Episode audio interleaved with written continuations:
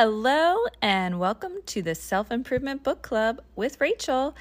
We are back again with the very popular self-help book of Seven Habits of Highly Effective People. Now, I was breaking down each habit into a different podcast because it's a lot to take in and no one should take on all of these habits at once. So I am breaking them down slowly in order, but maybe not week after week. I may review some other books as well. So we are on habit number 2, which is begin with the end in mind. So it's all about creating a personal mission statement that defines your values and your goals. So once you have this clear understanding of what you want to achieve in life, you can then make some really powerful decisions and take actions that are aligned with your values and your goals. And in my opinion, this takes a lot of courage or bravery or whatever you want to call it. So I'm going to go on a tangent here. To be brave is to have the quality of being courageous, facing some fears, some danger, maybe some pain, and pushing through it. It is the ability to do what's right, even when it's difficult or scary. So that's what I think that you need in order to live by your values. And hey, we have all gotten off course once or twice in our lives, or maybe more. These are great lessons in order to bring you back on course. So if you think about it, if you're going along this journey of life and you have this compass in your hand that's always telling you, you need to go north because that is what you really care about. So this is beginning with the end in mind, right? You want to get north because somewhere in Canada is this wonderful place that you want to be. I mean, maybe you're not going to be in Canada, but when I think of north, I think of Canada. So let's say you have this magical compass that kind of helps guide you through life to get where you want to go. Some things may pull you off course along the way, and you have to be brave, and you have to stand up for what you believe in, even when everyone disagrees with you, to keep going in the direction that you know that you can go in your life. So this is listening to your instincts, listening to your gut, speaking out against injustice, or putting yourself out there to help others, even when people might not think you're doing the right thing, but you know you're doing the right thing. So this bravery is not about being fearless, because we all have fears. It's about being afraid and doing it anyways, because in your gut, you know that's the direction you want to take your life. It's about facing your fears and overcoming them. So some of the most brave, wonderful people in history are people like Martin Luther King, Rosa Parks, the firefighters who responded to the 9/11 attacks. They ran into these burning buildings to save other people's lives, even though they may not come out alive. And I'm sure they had families also. So maybe that's where you want to take your life. I want to do things that are important to me and that I care about. And I want to, face all the judgment that people may have about me and still do what I think is right. So some things that brave people have that are great qualities, again, being courageous, having strength, so being able to overcome fears, having resilience. So we all make mistakes. It's okay. You make a mistake, you get off course for a little bit. It takes a lot of resilience to bounce back from that, learn those hard lessons, and keep going. It's going to happen. We're going to get off course. So that ability to get back on course is so important. And this one I preach all the time. It's compassion. So having compassion for others, and really important to have compassion for yourself. Don't hold yourself to a standard that you hold no one else to. Like, everyone else can make mistakes, but I cannot, because that gets in the way of you forgiving yourself so that you can move on and make positive changes in your life. Therefore, I really believe that the step of beginning with the end in mind takes a lot of bravery and courage, resilience, strength, and compassion to move through. Now, in the book, To Begin With the End in Mind, you create a personal mission statement. So some steps you can take to create that personal mission statement is to reflect on your values. Some questions you can ask yourself are, what are things that are most important to me? What do I believe in? What do I want to stand for in life? And then the second step is to set goals. What do I want to achieve in my life? What are some short-term and long-term goals? From there, after you reflect on your values and you set your goals, you want to write your mission statement. So once you have a clear understanding of your values and your goals, you're going to write your mission statement and capture that as your vision for life. Now, I'm going to go into more details about these steps, but that is a short summary of how to make your personal mission statement. It should be personal to you, first of all. It should invoke something inspiring in you, like something that you really want to feel alive and something that you're passionate about. But it's also okay to build realistic goals and build up from there. But it should be something that you can refer to on a regular basis to stay focused on your goals. So some examples could be to be a loving and supportive spouse, parent, friend, to make a positive impact on the world through my work, to live a life of adventure and discovery. So these are all goals, but your goals are going to be personal to you. Some additional things that can be in your personal mission statement is that it can help you stay motivated when things get tough. So that resilience piece. Some reminders of when things get tough, this is what I can pull from. It can help you make decisions that are aligned with your values. So when we clearly define our values, then it's easier to make decisions. And we should review our values every year. Did they change at all? Am I growing in certain areas and other things have become more important to me? So again, values change over time, but they are the foundation of your decision-making and how you want to live your life. You can also help build a strong sense of identity through this work. And overall, you're going to get a more fulfilling life when you define what you truly want. So I want to give you a couple more tips on how to really reflect on your values. You can start by identifying your core values. What are things that are really important to you, that you believe in, that you stand for in life? These are some of the other questions. But you can go to the internet, Google, our friend Google, and say, give me a list of core values. Print that out and start to circle any of the values that are really important to you. Now, you're going to be surprised because you're going to circle. You're going to be like, oh my gosh, all this is important to me. But here's the tricky part. You want to get down to about 10, maybe even 5 values that are your core values. So there's a lot of Sophie's Choice in there. You're going to have to say, all right, out of these 2, which one is more important to me? So whittling that down is really difficult because there's probably a lot of things that seem important to you. But we want to get to the core values. And think about how your values have shaped your life.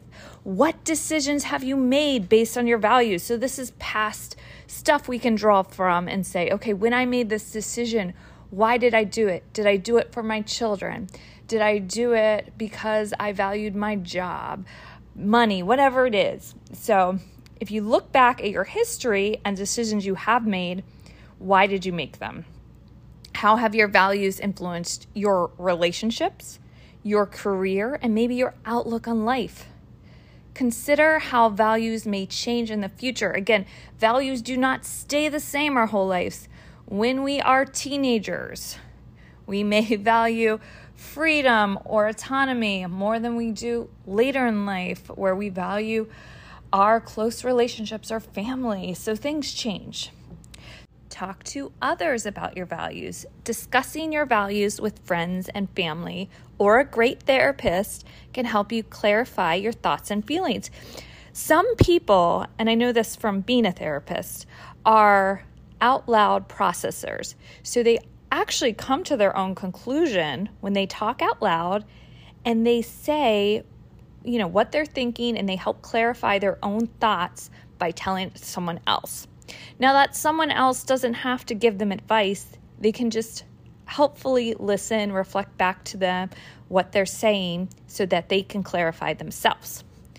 And then, of course, you want to write down your values and live your values. So be patient with yourself, be honest with yourself, and be open to change.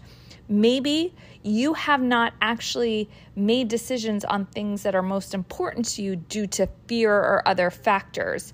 Like, I really value being honest, but I'm so afraid of being judged by everyone that I hide my authentic self. And that's not working for me anymore. So I'm going to actually do the thing that takes courage, live in my values, and have a more fulfilling life. Other things you can do with the highly effective habit of beginning with the end in mind. And that is knowing the difference between a destination and a compass. A destination is a specific goal that you want to achieve.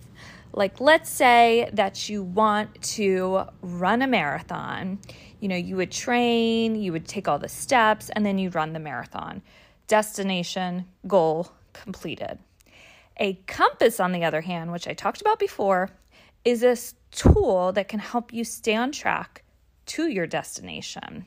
So your personal mission statement is like that compass. It helps you stay on track towards your goals, even when things get tough.